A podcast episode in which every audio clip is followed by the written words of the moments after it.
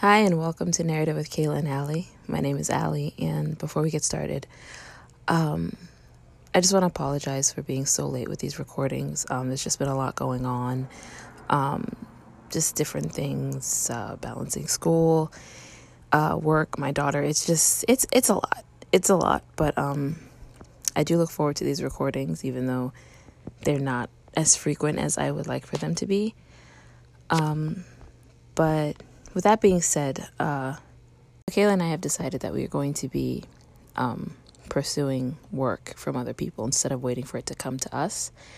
And while I am on a bit of a writer's block with this um, original content we're supposed to be giving you guys, I have decided that in between um, reading Porch Christmas Lights on here, I will also be reading other people's fan fictions with their permission, of course. So today's episode is going to feature an NCT fan fiction called Drunk by Cotton Candy GM. And yeah, let's get started. It was one of those days today when neither Taeyong nor Doyoung wanted to speak. They just wanted to drink till daylight. The reason never asked or told. This tradition started five months ago when Doyoung knocked on Taeyong's door. Taeyong was surprised to see his junior, whom he'd only spoken to once, standing outside his door with a bottle of vodka. He didn't ask, though, for some reason. He let him cry and drink, no questions asked.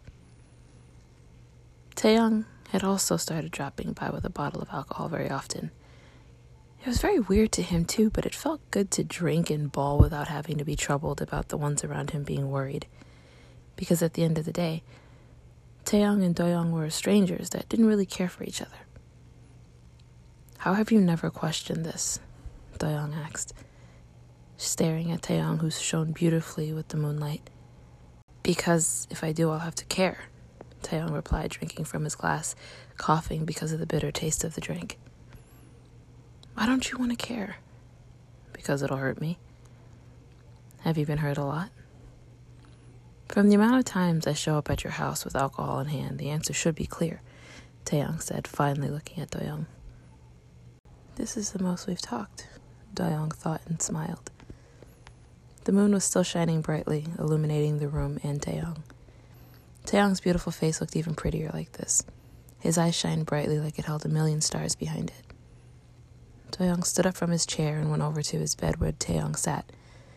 He threw himself onto the bed, causing Taeyong to accidentally spill his drink on himself. That's too bad, Doyoung said, laughing. Taeyong groaned. He really didn't want to shower. I hate you. Sure you do, but it's always my house you end up at. Same goes for you. Yeah, but I never claimed to hate you. Taeyong sighed and laid next to Doyoung.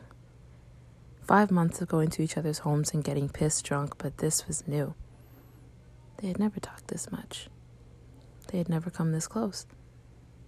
This was very new and different. What if we do something crazy? Taeyong said, turning his body to Doyoung. Hmm. Doyoung hummed, meaning yes. Taeyong then came close to Doyoung and gave him a light peck and looked up at Doyoung to see if this was okay. Doyoung looked starstruck. He really wasn't expecting this. Is this okay? Can I kiss you? Taeyong asked with puppy eyes. Doyoung nodded, and then their lips met again. Their lips moved with each other, finding a perfect harmony. It was the best kiss both of them had ever had.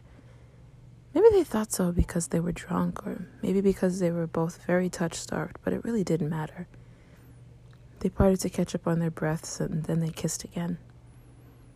You taste so good. Shut up. Okay, and that was Drunk by Cotton Candy GM.